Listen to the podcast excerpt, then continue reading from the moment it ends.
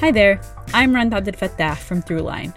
If you're listening to this podcast, you know that K Q E D produces exceptional storytelling that keeps you informed, inspired, and entertained. Their podcasts cover issues from your neighborhood to the entire country and everything in between. Support this work today. You can help us continue to bring quality podcasts to your ears. Just head to donate.kqed.org slash podcast. That's donate.kqed.org slash podcast. From K Q E D.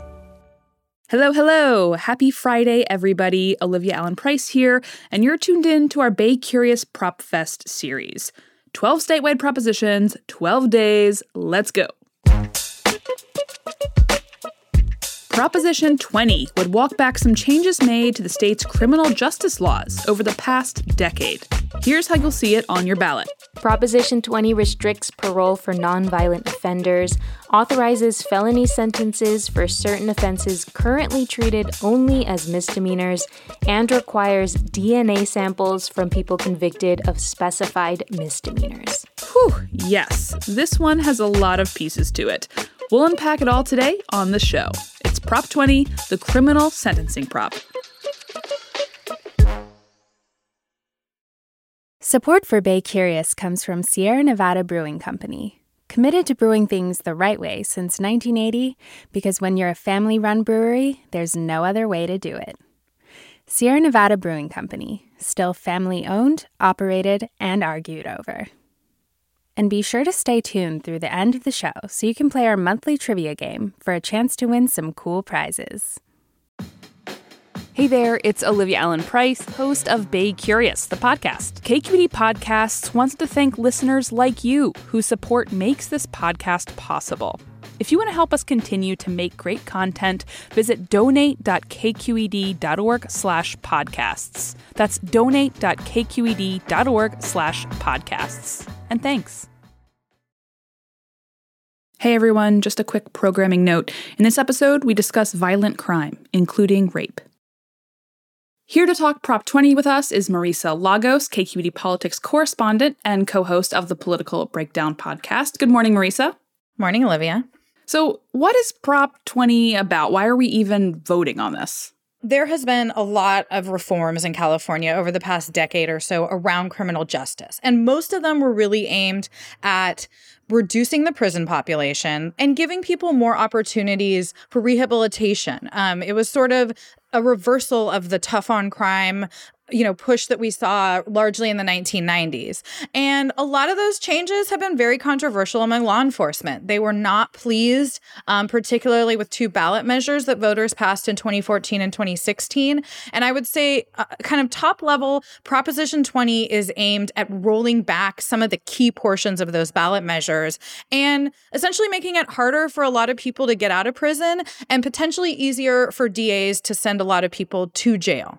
Now, let's get into some of those ballot measures, because I feel like I was just voting on this, you know, during the last presidential election. Um, you know, so, so what were some of those reforms and, and, you know, what happened there? Yeah, I mean, in two thousand eleven, as Governor Jerry Brown took office, the U S Supreme Court ruled uh, in favor of a very long-standing lawsuit that had essentially challenged California's, uh, the way it was treating prisoners. And what the courts found was that essentially California's prisons were so overcrowded that it was resulting in inmates dying, at one point at a rate of like one person a day, I believe.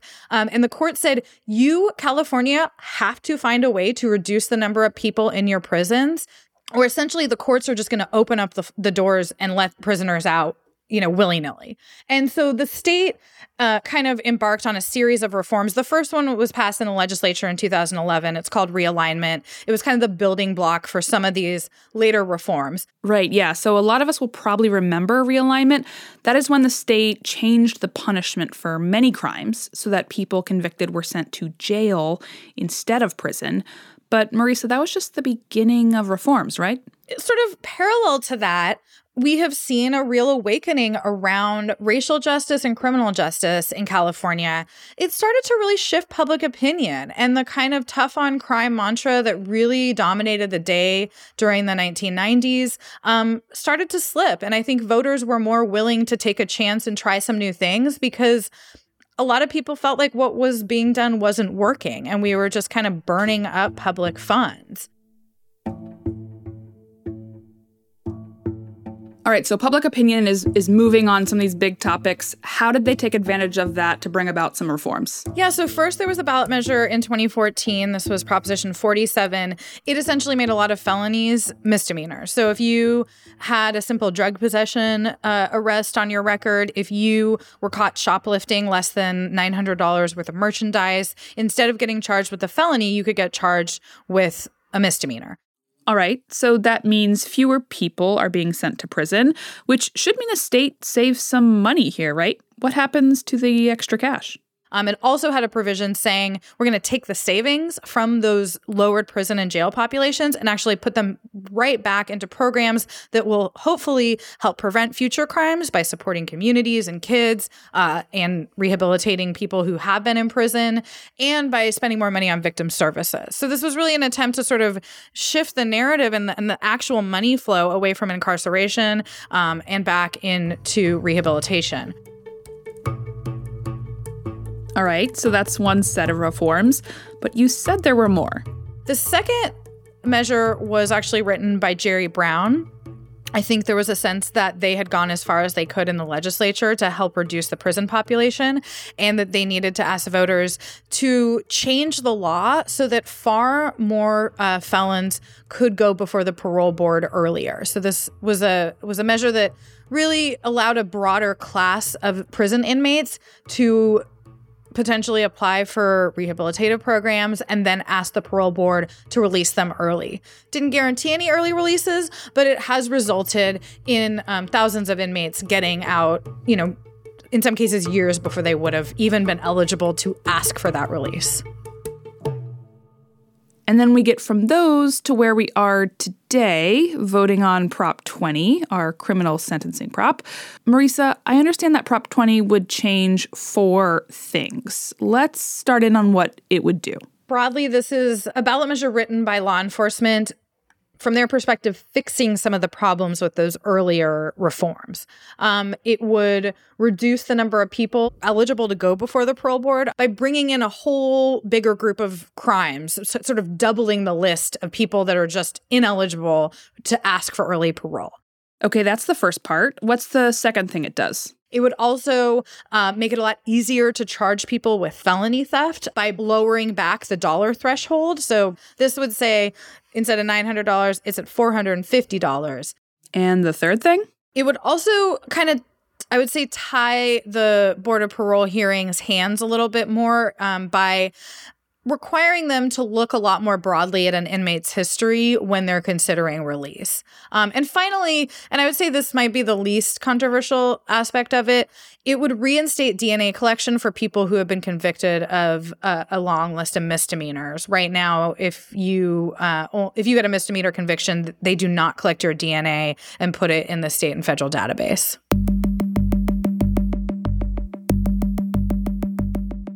And I know you've been talking with folks on both sides of this issue. You know, give me a broad sense of what people are saying on the yes side.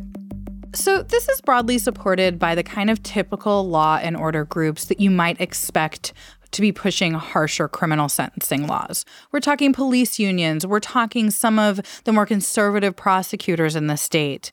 Um, even one victims group that has really was really instrumental in the nineties in pushing things like three strikes. They basically say that the reforms of the past decade or so went too far, that violent offenders are getting out of prison who shouldn't be. One of those earlier reform measures that passed relied on a list that the state has that delineates which crimes are considered violent. People convicted of those violent crimes were not eligible for early parole. But if someone's crime wasn't on that list, they technically were. So that is a pretty limited list. It does include things like murder and rape. Um, but there's some specifics within the code, like rape of an unconscious person isn't included on that list. Um, and so Richard Temple, the consultant for uh, the Yes side, says that essentially voters were misled by Prop fifty-seven and some of these other reforms. It was designed for nonviolent offenders.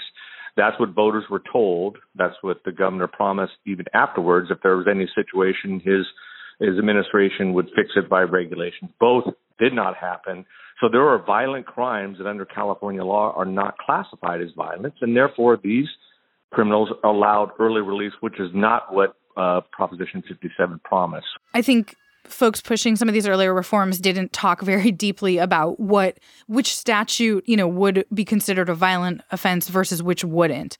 But the parole board still has a lot of discretion here. It's largely made up of former law enforcement officials.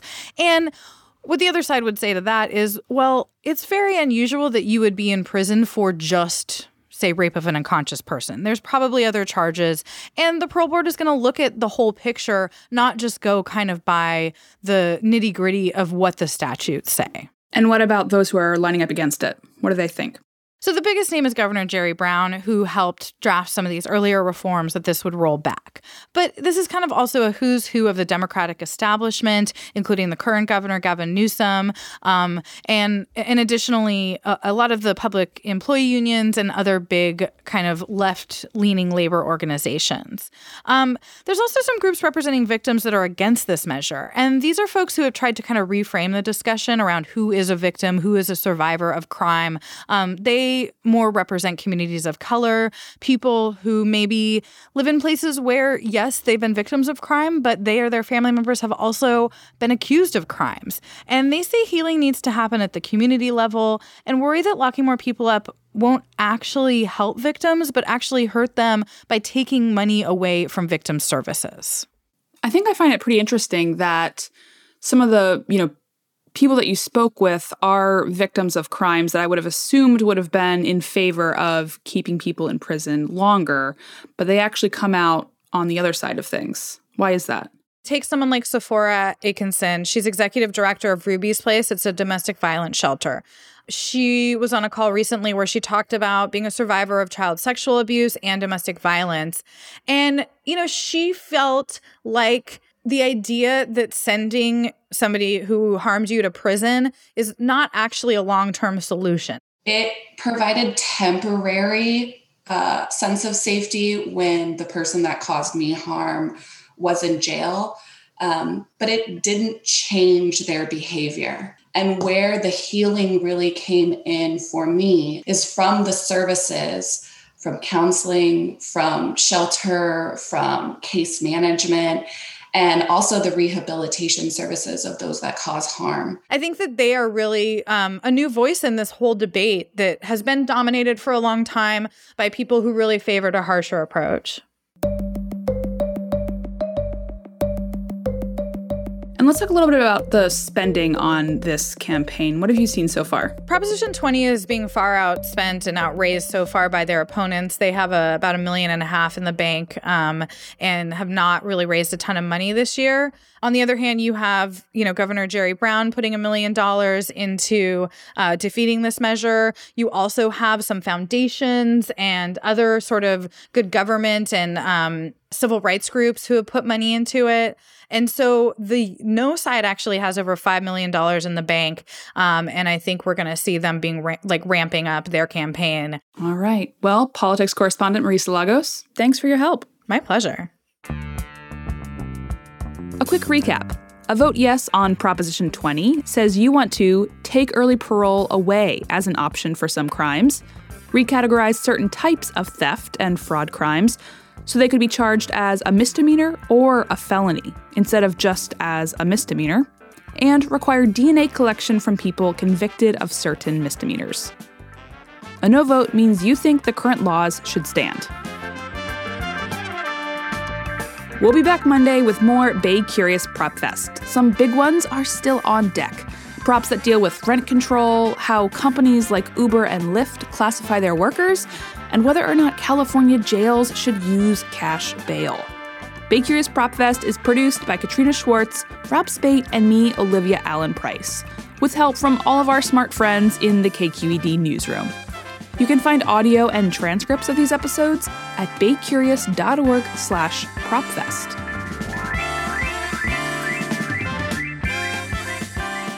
If you want to learn more about the local measures on your ballot around the Bay Area, I highly recommend K Q E D's Voter Guide. You can select the county where you live and see all sorts of interesting stuff about what's on the ballot there. Find it at kqed.org slash elections. Bay Curious is made in San Francisco at member-supported K Q E D. Thanks so much for listening, and I hope you all have a great weekend.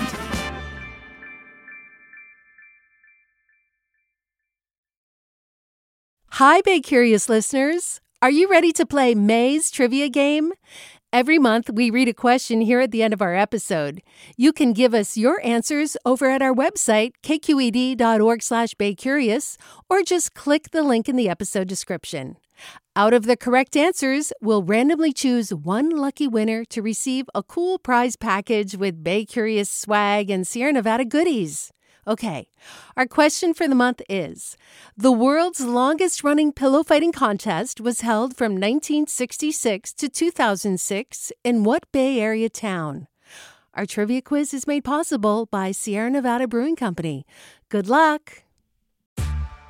Hey there, this is Brittany Luce from N P R's It's Been a Minute. K Q E D's podcasts like The Bay, Bay Curious, Mind Shift, Right Nowish, and more all tell the stories of the Bay and beyond, with reliable, human-centered journalism.